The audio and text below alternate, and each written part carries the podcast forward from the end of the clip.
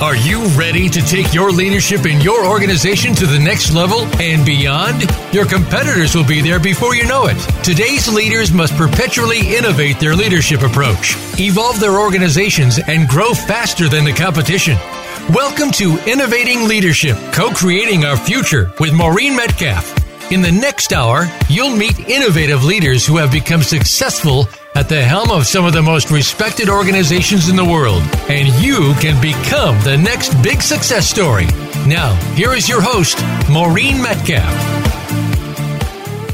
Hi, welcome to Innovative Leadership Co Creating Our Future. I'm your host, Maureen Metcalf. I'm the founder and CEO of the Innovative Leadership Institute and a fellow with the International Leadership Association. This podcast is part of a series hosted in conjunction with the International Leadership Association as part of their 2020 Global Leadership Conference, focusing on leading at the edge. At the Innovative Leadership Institute, we help leaders elevate the quality of their leadership and co create the thriving future they seek. We assist them in navigating the disruptive trends they're facing, developing strategies to elevate themselves and their organizations to continually meet the challenges they face. I'm a regular contributor to Forbes and the lead author on an award winning book series focusing on innovating how you lead and transforming your organization. Thank you for joining us today. I hope you enjoy the content. With me on the show today is Mary Jo Bouchard. I am delighted to have Mary Jo joining us. Dr. Mary Jo Bouchard has her PhD in organizational leadership and is convinced that our greatest depth and meaning often emerge from seasons of disappointment, surprise, and loss. Her own leadership approach has been shaped by the healing journey with her son Victor, who was adopted from a Ukrainian orphanage. Mary Jo's research and consulting work focus on helping leaders and organizations stay humane and cultivate trust, especially in times of serious disruption and profound change, so her interview is perfectly timed for what we're going through right now.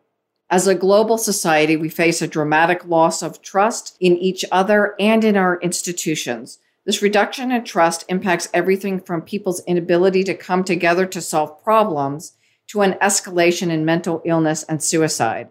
Mary Jo will share her experiences with struggle and how it can impact your ability to build trust, including a case study that she's working on right now with a client post shooting. So she'll talk about that to illustrate part of her model. So, Mary Jo, first of all, thank you for joining us and welcome.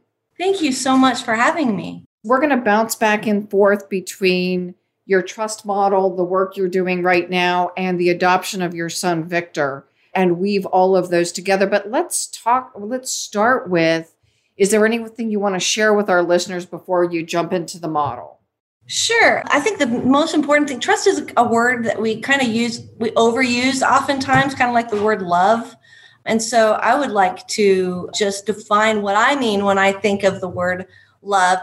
Charles, Dr. Charles Feltman described trust as choosing to put at risk something that's valuable to you by making it vulnerable to someone else's actions and and so distrust is the conclusion that in this in a particular situation that person cannot make your whatever is important to you safe. You don't feel that it, they have the capacity to make you be safe. And so i think it's important to define beforehand because it's it's one of those nebulous things that if we don't nail it down it can be you can be thinking of one thing and i can be thinking of another.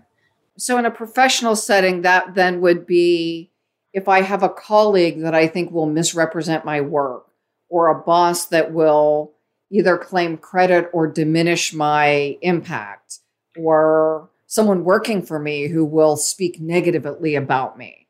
Sure. Or it could be something as simple as this person has a, gr- a, great desire and intent to to to do me good, but they don't have the intuition yet to represent me well, or they chronically overestimate what they can do in an hour. And so they're always 20 minutes late for everything you know things like that. So it, it may be something that is negative. It may be something as simple as just a lack of development you know that makes people not have the capacity yet to be entrusted with certain things. So it is both capacity and intention Right. And since all we have is what we can see, in fact, in one of the classes that I was doing once, someone said, All we have is what we can see, and what we can't see, we make up. And I love that. All we have is what we can see. And so the best thing that we can do, as Brene Brown says, is it's best for us if we assume that intent is good and focus on whether or not someone is capable of being entrusted with whatever it is that's important to us. If we if we turn it into an intent thing, since we can't control or measure it, then we have two problems instead of one. We have this issue that we don't feel that we can trust, and we have someone who someone who is a threat to us, like a diabolical person. And so if you keep it about capacity and leave the intent to someone besides yourself, it makes it easier to risk growing and let making room for people to grow. Got it. So can you walk us through your model? And one of the things I took away from our ILA conversation is of the six elements, when there is a breach of trust, it works basically in my mind like a math formula because everything works like a math mm-hmm. formula that someone may violate trust in one area and yet the other five may be solid. So I have a foundation to rebuild the trust. So the example you gave of someone misses a deadline, but they are consistently competent when they turn their work in and they're aligned with the culture and they behave in a way that is positive positive in the workplace. So so the breach of trust isn't a binary they're good or bad it's they missed one component. So, can you share your model? And I'm sure that my understanding after seeing you for an hour is minimal compared to your lifetime work in this space. Thank you. I I think that uh, one of the game changers for me was when I started to really realize that trust is not all or nothing. If trust is about risk, if we have to put put everything on the line to trust anybody and anything, then then we become hopeless because we we can never we lose trust in one area. We can never regain everything that has taken us years to build. So then the question became what are the dimensions then? You know what are the areas of trust that we can classify things in? And so the ask doc model starts with it has th- uh, six different dimensions of trust. The first one is authenticity. Do i sense that the person that i am talking to is the genuine article. What they're saying is what they mean. They don't have some kind of hidden agenda or they're not trying to imply something else or get something out of me. There's no manipulative perception. The next one is safety. So, do I feel if I sense safety with someone, I, I am not threatened in their presence. When I'm around them, I feel like I'm protected by them, that they're going to honor who I am. They're not going to be setting out to find some way to make me feel vulnerable or stupid. So they they they reassure me and they make me feel a sense of being protected. The next one is consistency. And i like to put that one in terms of just saying the way someone is is the way they have been. What they will do is what they've done. It's when you see predictable trends in words and behavior. And this can be this is an interesting one because remember trust is your willingness to be able to say i can put something on the line and and and bank that i don't have to think about that that element anymore because i know how they're going to behave. So with consistency you can close your eyes and someone can tell you a scenario and you can basically say oh i know exactly. That sounds just like them or that is not they wouldn't do that. And so you could trust someone consistently being negative, for example, or you can trust that someone is consistently going to have good intentions and bad execution, or any number of those types of things. So it doesn't necessarily have to be a positive thing, but if you can trust that that's their behavior in advance, then you can prepare and sidestep. And still, you can trust that they're going to be at least be consistent in that. So I'm not going to give that to them because that would set them up for failure or set me up for failure or it could be something good you know consistently loyal or consistently articulate or consistent high quality So that's consistency. And the next one is dependability. And it's obviously a certain kind of consistency. It's it's what I say is what I'm going to do. If I've made a commitment, I'm going to follow through to it, even if it means that it's going to hurt to follow through with it. So it's that dependability. And and and the next one is ownership, which takes dependability to a, a much deeper level. It's basically saying, I trust that the person is personally bearing the weight of the outcome on my behalf. So they're not going to let this go. They are taking it personally that this is going to be seen through. And so I don't have to be the only one advocating for myself. I can trust that this person is going to be advocating for the right outcome on my behalf. And then the final one is competence. And I define competence as simply you're trusting that someone has the the experience, the intuition, and the skills to do what is needed in the situation. So that could be technical competence, like I'm not going to ask my therapist to do heart surgery, you know, but it could also be cultural competence, you know, someone who is highly technically skilled, say a nurse, and they get moved to, another ward or to another department that functions very differently. And uh, words and actions are uh, interpreted to mean other intent in this other, and they don't know what the new meanings that are attached to those. They might not be culturally competent, and so they might not have the trust of the people on that ward yet because they're not culturally competent. So, competence it, is not limited to technical skill, but to interpersonal emotional, and psychosocial competence. So, this model basically assumes that every person is both truster and trustee at all times, that healthy trust is reciprocal. So, I am choosing to trust you, and I am learning what is appropriate to give you in, in the way of trust. And you are learning and choosing to entrust me with the things that I can handle and trust. And there's also an element of you can use the Ask Doc model to figure out where you are not trusting yourself yet. You know, do you question your own authenticity? Are you um, are you malicious to yourself so you don't even feel safe in your own company? You know, and so um, the model can really help because um, whether you're talking about parenting or you're talking about supervising or being supervised, if there is this recognition that everybody in the room is ascertaining what is worthy of, and who is worthy of trust, um, that, that they feel safe to entrust, and where those trust gaps exist and what it would take to fill them, then you can have a different kind of conversation. It's just not like, well, I don't trust you. I just don't trust you. You lost my trust.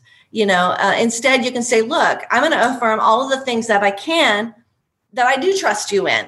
These things are great. But this one area right here, there's a big gap between what I would like to be able to trust you and what I do trust you. And with people who uh, have my trust in this area, this is what it looks like. So I would be looking for these particular behaviors in order to grow in that trust.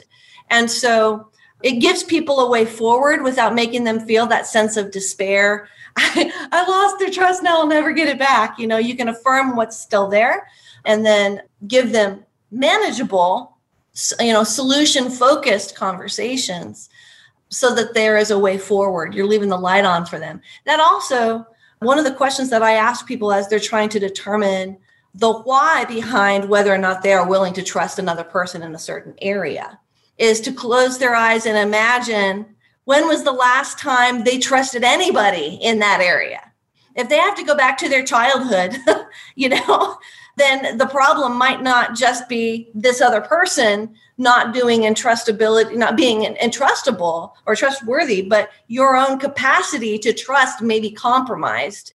And so at that point, it's also a self talk thing saying, okay, I haven't trusted in this area because in the past, these people damaged my trust. So what's different now? What's different with this person that would make me feel like I could? you know trust them so it sounds like then we measure each of our experience when we come into the situation and so i can identify my gaps you identify your gaps the other people. So let's say it's Neil and Aaron, the exercise we did, that that it's Neil, Aaron, Suzanne, you and I. So maybe I'm quicker to trust, Neil is slower to trust, and we can see where each of us reside so we can as a team accelerate the process of building trust. Right. Yeah. And and acknowledge that no two people in the room have the exact same perceptions and no two people are interpreting the behaviors around them the same way. And so stopping and listening to each person and where they feel that they can and cannot extend trust can help us in informing the way that we engage with them. It could be a simple tweak, it could be something that we're just not being mindful about, you know. Well, the other thing we did in the exercise was through each role, we have access to a different set of information. Right. So I'm coming in with one perception of how the world works. You have a different perception. If you're my boss, you've got more information about the thinking of senior leadership, we would assume. So I've got blind spots, but I think I may think I know what's going on. Right. If someone, for example, exhibits a behavior or says a, a verbal response that is outside the realm of what seems like would be worthy of trust, the first thing that we can do is ask, you know, you, you said this or you did this thing. I don't want to assume what you meant by that. Where did that come from? You know, before I make assumptions about it, can you can you tell me what were you thinking about or what was the history behind that response because it seemed out of character for you um, or it seemed dissonant with what was going on in the room what were you thinking about? I want to understand where you're coming from. And just having those clarifications sometimes can lead to some some trust building because you can say okay well in this context let me tell you what that response would typically how that would typically be interpreted to mean. So it can help inform both sides about how to build entrustability as well as being willing to trust the other person well and especially right now that we're recording this during the covid pandemic that scientific data is emerging so something i thought was an accurate statement yesterday is inaccurate today. And I know I've run into that in situations I had to repair where I went into a meeting saying, This is what I'm going to do. And then halfway through, I get new information that completely changes my course of action dramatically because I, I learn we're significantly behind in our financials and where we need to course correct. When I walked into the meeting, I didn't know that. So I assumed I would do this. I look like I don't have people's backs. I look like I lied, whatever one might say. And that's where I got to intent. It's not ill intent, it's new information shifts my course of action. And so I look like I'm not authentic or dependable or consistent, whatever one of those factors one might attribute to me. And so, to your point, asking the question, either that or you think I'm a lying whatever words you put to it, depending on how you feel I have violated our agreements. Right. Yeah. And I, when I'm looking at trust as a situ, you know, as a situation that is constantly emerging and evolving, I, and I see when people do assume, oh, that person's just a liar or that person's just a this or just a that. And I watch that play out it's not a life giving conclusion. It causes that person to self destruct because the other tape that's invisibly playing in the background is I don't have any power over this person's diabolical character. And therefore, they're going to keep victimizing me rather than if I assume that they eh, mean well, but I, I'm missing some information. I still have power. There's still something that I can do. And so anything that robs me and victimizes me and con- continues a trajectory of me being a victim if i cannot take ownership then i cannot change it. And so it, it breeds anger and bitterness and further powerlessness sensed powerlessness. So the more that we can assume until proven otherwise good intent that we're missing some information we are actually enabling ourselves to to not destruct uh, self-destruct you know? And so it is a a way to keep from starting to despair. Well so it sounds like if i have the courage and it takes courage especially to someone in power to say this went a different way than i anticipated. Please help me understand.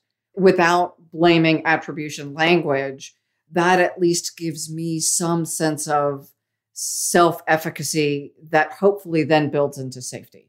But you're giving them also a chance to self correct. You're moving them into a realm where if they if they made one bad decision, they're, now they're not going to have to just walk around like it's the elephant in the room forever. You know, you're saying, help me understand where this came from. What happened in there? Gives them the opportunity to admit that they messed up, you know, because those things happen too. You know, it could be that they got new information, it could just be that they panicked or some other thing. You know, one of my favorite phrases, and it took me forever to learn this, is you see things differently than I do, and I respect you. Help me figure out, help me see what you're seeing that I'm not, rather right. than why'd you do that? Which may still be the question I'm asking, but to affirm I appreciate your judgment and I I trust you or I respect you or whatever it is. And clearly we're we're seeing this issue from a different lens and I'd like to understand. That that for me has been a very affirming question rather than what I did earlier in my career that was not affirming. It's true. And and I think sometimes people are afraid to have that conversation because they're afraid that then they will be misunderstood to be saying convince me. Convince me of your opinion. We can mm-hmm. we can walk away and still disagree. But if we uh, are willing to say we're seeing things differently i at least want to understand your line of logic. Even if we don't end up in the same place i appreciate who you are enough to at least want to understand how you got where you are. I think even doing that can be a healing experience but it, it takes courage well, the other thing I've learned to do is is there's an inner tape when I get really frustrated is to say, "Shut up, Maureen. Shut up, Maureen. Don't react. Take a breath. Think about it." Because often when I'm really frustrated, I'm missing something and don't know I'm missing something, and my first response would be damaging further to the trust because it's an emotional outburst that would either further harm trust or further harm just a congenial relationship that outbursts aren't helpful. Yeah. I had someone uh, say once that stuck with me nothing communicates more to another person how we really value and think of them than the way that we respond in a moment of crisis and conflict. So when I think of something like that, I think, now's my chance. Now's my chance. I don't want to blow it. This is my chance to really say that I value them. So at this moment, we're going to go on break. We're with Mary Jo Bouchard and Maureen Metcalf, and we are talking about trustworthiness, entrustability, and rebuilding trust. And we're talking about Mary Jo's personal and professional journey. And after break, we'll talk a little bit more about how her personal journey informed this model and how she's using it. And for our listeners, as we go on break, I encourage you to think about how do you step back and ask the questions when you feel like someone has violated trust? Or do you just put it on a shelf and say okay i i moved that person from the trust column to the distrust column. How do you react? And is this an invitation to rethink that and rework it slightly? We'll be right back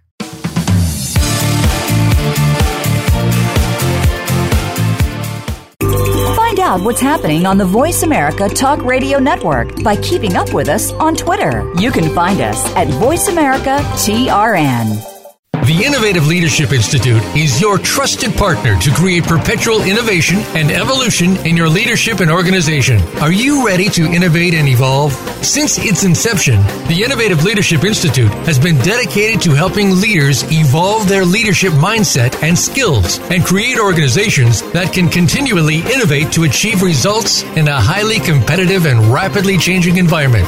We help leaders, management teams, and organizations identify and create the capacity to update how they lead, identify, and implement transformative solutions necessary to meet their mission and create strategic advantage. The Innovative Leadership Institute offers proven results backed by leading edge research and a global network of accomplished consultants and thought leaders. Visit innovativeleadershipinstitute.com. Maureen and her associates are ready to discuss your needs and tailor a solution to meet your goals. Move forward with the Innovative Leadership Institute. Visit innovativeleadershipinstitute.com today. Become our friend on Facebook. Post your thoughts about our shows and network on our timeline. Visit facebook.com forward slash voice America.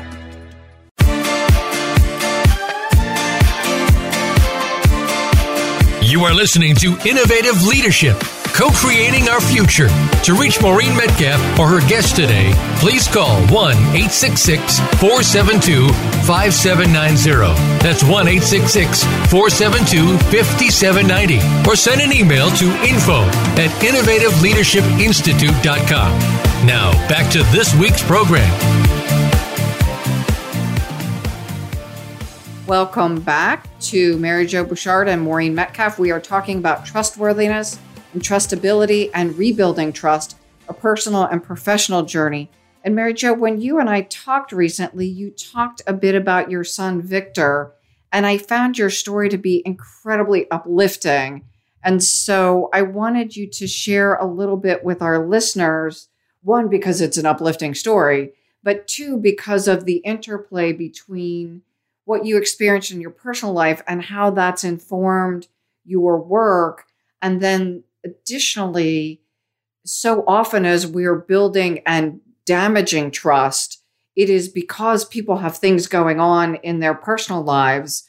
My journey with my mother's Alzheimer's mm. made me appear, I'm sure, unaccessible as I was navigating some of that. And so, can you share with our listeners what's the story? So, our one and only son is named Victor, and we adopted him when he was three years old from an orphanage in Ukraine. And that is where he spent his entire life until the day that we brought him home. So, he had no familial context. He'd been raised by caregivers who came and went on shifts with 15 other children in a single grupa. Um, he was extremely small. He was 26 pounds in size 18 month clothing when we brought him home. He was cognitively fluent in Russian and Ukrainian, but uh, did not have the equipment to speak in any language because he had um, several craniofacial deformities that needed to be surgically corrected. And he's had somewhere between 15 and 18 major surgeries and some minor ones. Things work on his nose, work on the back of his uh, throat, his palate, his ears. So it's been a journey. But we don't often get to really meet people who in this, the course of their life have never truly belonged to anyone and have never had the opportunity of knowing what it means to belong. And one of the things that my son has taught me is that without trust, the best that we can do is to survive. We cannot thrive, we cannot live, we cannot venture to love unless we can identify trust where we can trust and what where we can open up our hearts to be vulnerable. And i think this is one of the reasons why some children never are able to bond who are traumatized so so much when they're younger because they never had the opportunity to feel like their heart was able to let go let down and let people in. So when we when we first we lived in ukraine for a month as we were getting to know him before we brought him home. And we were allowed to see him for two hours a day. And when we would go into his into his grupa, the little children would rush us and grab hold of my leg and just smile as hard as they could and say, Mama, Papa, Mama, Papa. And it was heartbreaking because it was like their desperate chance. They, they didn't know how the process worked. And but what my son would do is when he would see that, he would let them rush us and he would kind of cower in the background and sort of melt. And as painful as it was, I had to tell those children, you are beautiful and you are precious, but you're not you're not my you're not my son you're not my daughter. Only victor is my son. And then he would inflate like a balloon. You could just see his whole countenance change and he'd pull up his pants and walk like through the you know the, the people would the kids would part and they and he would come to us and we would change his clothes out of his orphan clothes and we'd put his own clothes. He'd never owned anything before. Can you imagine what that does to your identity? He'd never owned anything before. And put his clothes on and wash wash his hands and his feet and tell him that we loved him. And so one of the things that i believe is crucial and fundamental for trust is belonging and as we got to know him and even as we brought him home, we didn't start just by telling him the rules. We we lived the rules in front of him and our, you know, our values in front of him. But what we did most more, most of all was we see you, we love you, we like you, you know, we're always going to be your parents. You're always going to be with us. We're proud of who you are, even though we see that you're broken. We, we love you for who you are. And and so, because of that, he was being filled up with things that he'd never been filled up before. And we, as we, as we were cultivating belonging and his sense of self and his sense of uh, uh owning his own, his shared identity with us as a family, when he started being able to to speak, he started to say, "We think this, we do this, we believe this," and out of that that hunger to to own and be owned by one another, to be part of this thing that we call family.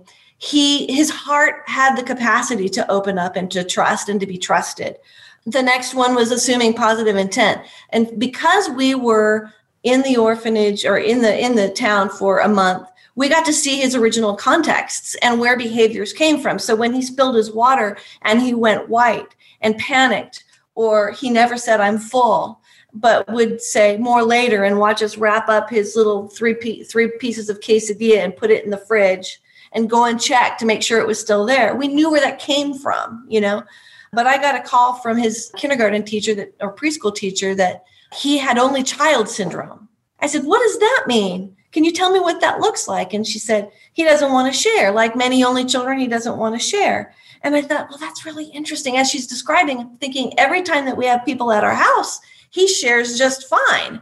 Um, and I said, Can you go a little more detail what that looks like? And she said, He'll play with the toy and then he'll hold it and he won't want to put it down. He'll pick another toy and he won't want to put it down and he'll just walk over and he'll he'll look like a walking Christmas tree just covered with toys and he'll stand at the doorway and cry when it's recess. And I said, Okay, I think that this is actually coming from the fact that he didn't own anything in the orphanage and this is the first time he's been in an institutional environment since that time. So her first response was honey i've been doing preschool for 30 years. I know children. I said you do you do know children but i know victor. And i also know that you probably haven't had any other you know orphans who've grown up in an orphanage before. So just try this. Humor me. If it doesn't work stop in a week. When he gets there point to where all the toys are that he loves and at recess show him that they're still there and before he leaves, show him they're still there. I said, if in a week or two it doesn't work, then I will agree with you. He's got only child syndrome and we can deal with that. It took him not even two days, not even two days, just to to to answer the question, what's different from the last time that I was in this, you know, this type of an environment that makes me be able to trust that I can put this down and it'll be back there tomorrow. It'll be back there after recess. So helping him to cultivate those those cognitive reframes and helping other people to start asking okay what's different about this kid that makes me not makes it not fair to assume that i know what this is? And then finally not making trust all or nothing. We would say hey we trust you in this. You're still growing in this and that's okay. This is what it needs to look like. And so we could cheer him on in the areas that that he needed to grow without him feeling like all the other things were at risk. So he taught me so much because we started at nothing. And his willingness to open up his heart and trust us also made me want to think really hard about how can I set expectations for him that are that are reachable, that are doable, that celebrate his progress in me being able to see that he's trustworthy in this area, but also that I'm growing in my entrustability for him. How am I different from a caregiver? And so that reframed the way that I started talking about trust at work and in other places because I saw the only way to grow was to divide it into the categories and to make it to paint a picture of what it's where, where we're going for him. So as we think then transitioning from Victor to a workplace and especially during COVID where for some people, they're feeling a sense of isolation. So that belonging may feel a little bit broken, that we still, for people working remotely. So a lot of people, I realize about 60% of the population is still going to work mm-hmm. and in many cases feeling unsafe differently. For those working remotely, I think some are thriving and loving introverts. We like being separate. For people who require a sense of belonging and connection as part of employee engagement. And it's not just extroverts, but for many people, how do we create that sense of belonging that underpins trust when we're not physically in the same place? That's a really good question. I think that it really depends on what had been cultivated before so that you can build on it. For people that were just going to work and just the, the people around them were just existing around them and nobody really was building that sense of belonging it, it's going to take some creativity to know how to start from a virtual environment. And what i would say to that is instead of thinking well what would we do in person? Let's try to just do that virtually think of the platform itself as its own delivery system instead of a copy of what you're you know what you would do in person. Think of the virtual environment as its own delivery system and say what advantages does it have over the, the, the workplace? One advantage that can help build belonging is that for the first time people that would normally be c- convening at a board in a boardroom or you know in a conference room suddenly you get to meet their kid and their dog and you know their humanity is a lot more visible. So so you can build on that level of intimacy that's unavoidable in the virtual environment and you can capitalize on that because that's not something that you have the ability to do in in person. For people that already did have rapport and a sense of belonging it makes it a lot easier. You can say well we always had potlucks. Well we're going to do a virtual potluck everybody bring your you know your food and we'll eat together or we're going to celebrate a birthday party if those things were already happening, then you can kind of try to find a new way to make it virtual. But in those areas where belonging really kind of wasn't a thing, I think the virtual environment does make it a little bit easier to make baby steps toward that intimacy because you're meeting each other in your homes.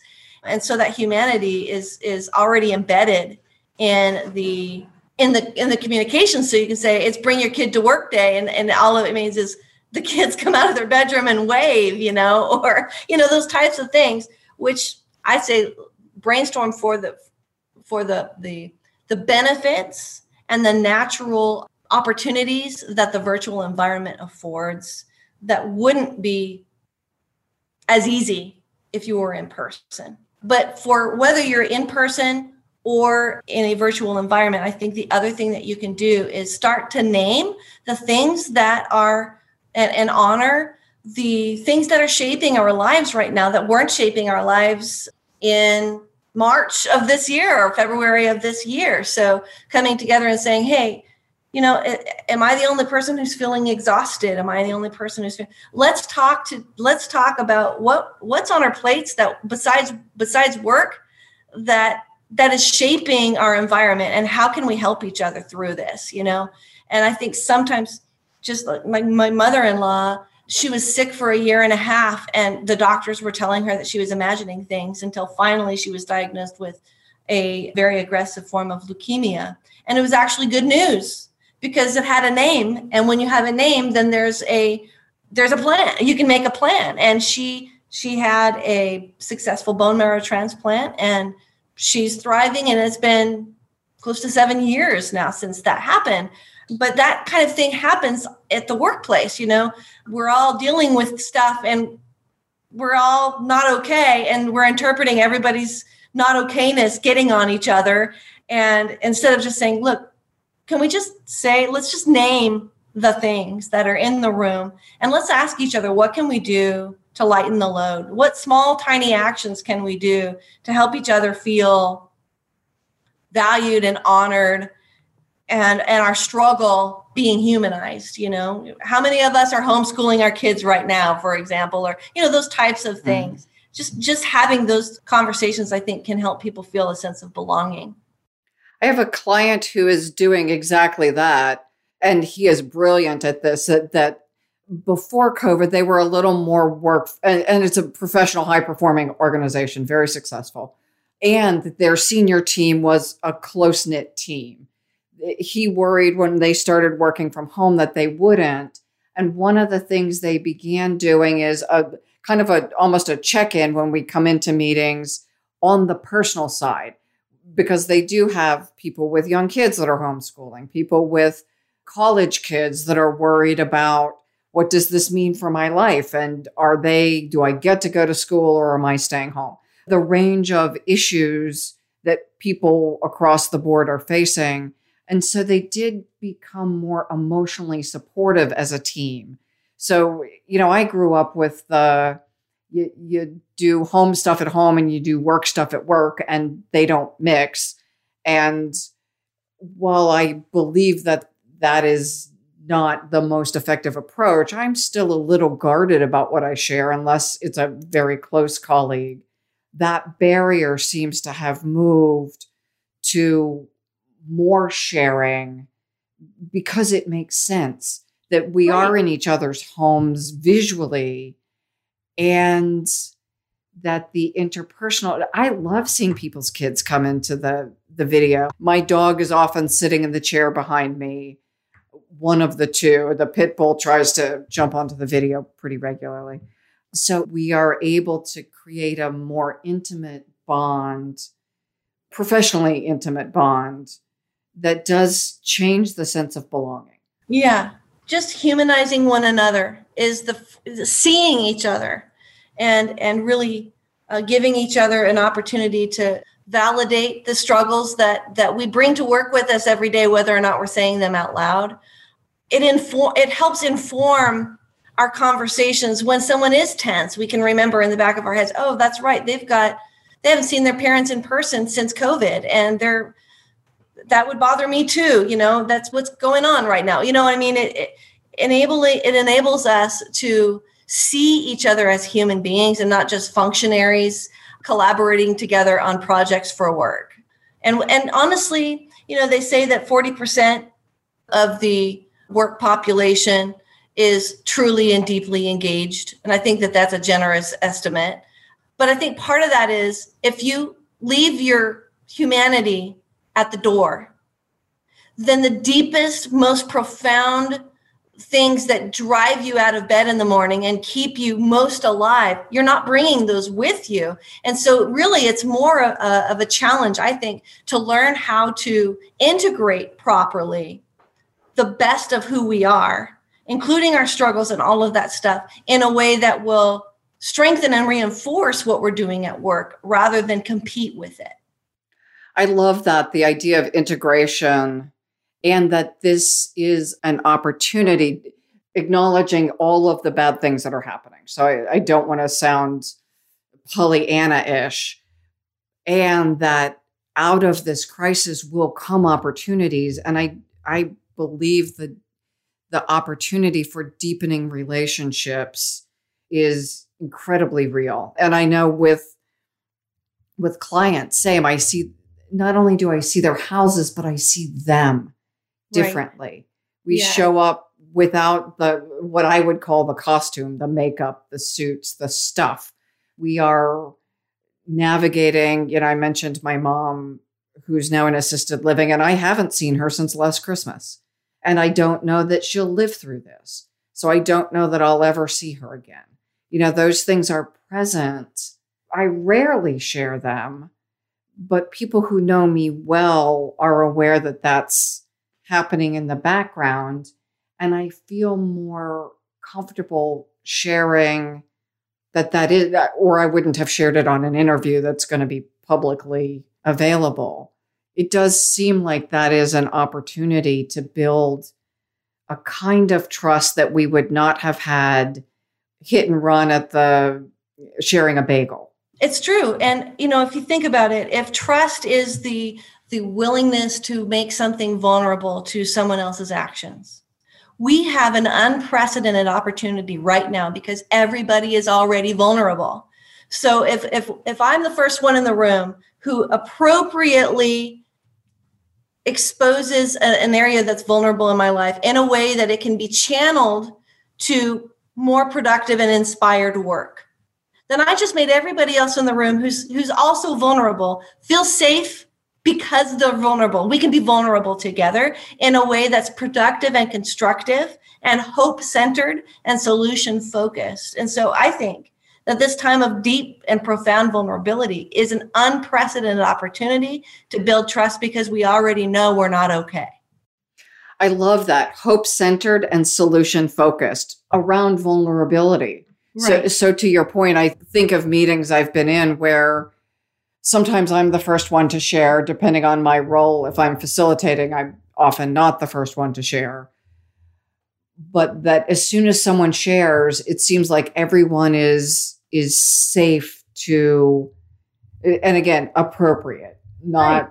life history but the things that are happening with our parents and our children and our our spouses or partners or domestic people people that live in our homes in many cases i think i read today 52% of young adults are now living with their parents and these are young people who would probably rather be living someplace else. Sure. How are they navigating it? You know, mm-hmm. it's it is a you used the metaphor before we got on the phone of the soup and all the ingredients are touching. They're floating around in the soup. And sometimes they don't want to be in the soup.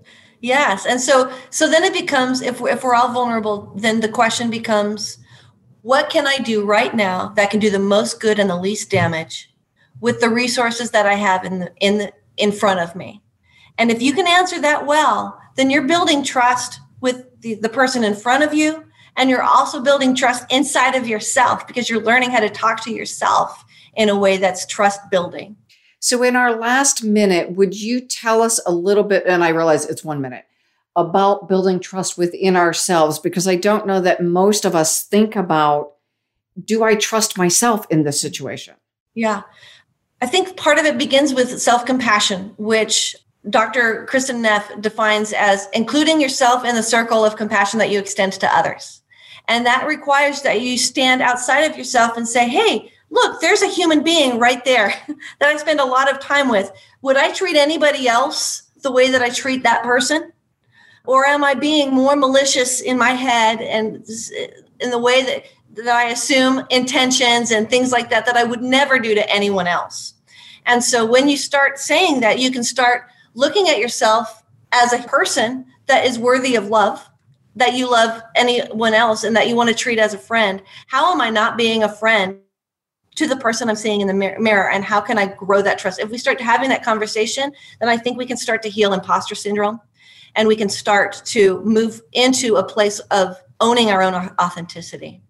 Beautiful. Thank you. It's hard to summarize this conversation. So, for our listeners, Mary Jo's Ask Doc model, we'll have it on the blog so you can see an image of it and list the, the six specific areas that are part of the trust formula.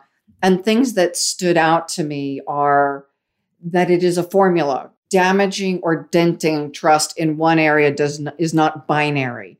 That if we can sustain trust in some of the areas we can rebuild yeah. that naming it is helpful that having those conversations then i'm i'm no longer a victim i take ownership and can participate in the rebuilding and often because if i distrust someone else they may not know it. So we can't rebuild if they don't know it's broken. Mm-hmm. So the trust formula and the trust construct gives us a lot of power to accelerate building it and to accelerate healing it.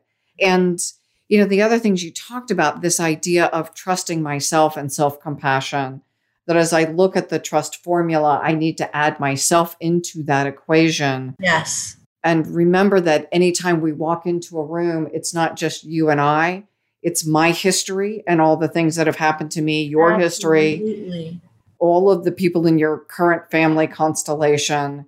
So my distrust may have nothing to do with the person sitting across from me.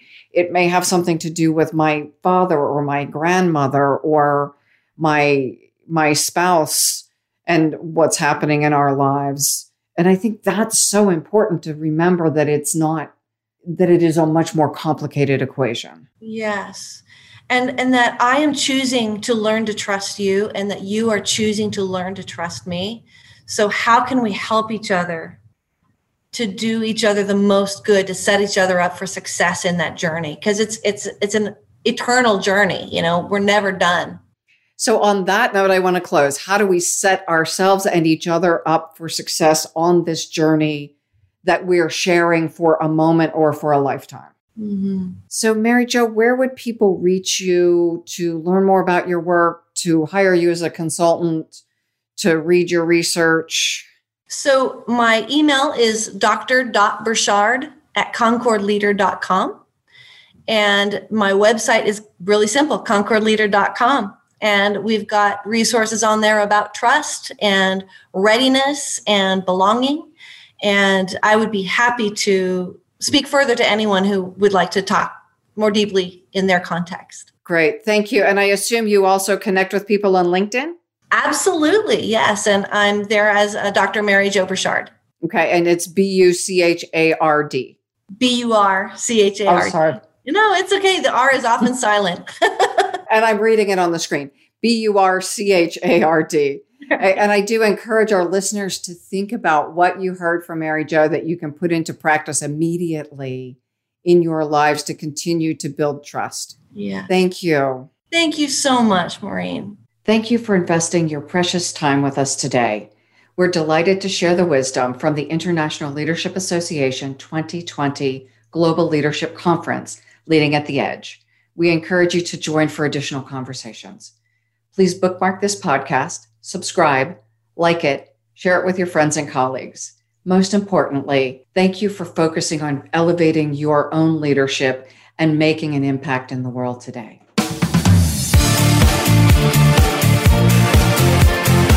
Thank you again for joining us this week. Please tune in for another edition of Innovating Leadership, Co Creating Our Future with Maureen Metcalf next Tuesday at 11 a.m. Pacific Time, 2 p.m. Eastern Time on the Voice America Business Channel.